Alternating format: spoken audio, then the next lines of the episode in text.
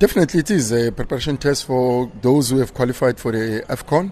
And, you know, to come here and bring your strong team. I mean, for me, it's thumbs up because this is more like a training session where you get the real opposition and then you test yourself how are you going to fare with the other uh, African countries, especially West and Northern African countries. They've been dominant in this uh, regard. So I think for us as Southern Africa, we need to start preparing with this COSAFA tournament to make sure that those five uh, uh, southern countries that are going to represent us go there with a high magnitude in terms of competing. And let's hope this COSAFA Cup brings uh, and the, the, the, opportunity for those teams to have a thorough uh, preparation for the AFCON. I think for AFCON with our national team, yes, I think we've been convincing, even though we're not that uh, much, you know, of winning games the way we would love to.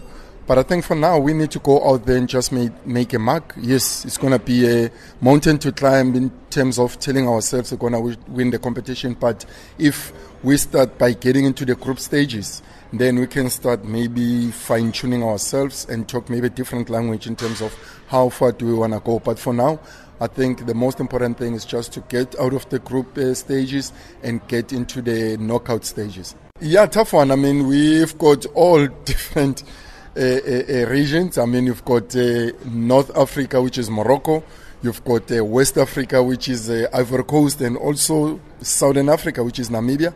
Let's see how it, how how, how we, it, it goes. But yes, of course, we mustn't just sit at our laurels and think that Namibia would be like the walkovers.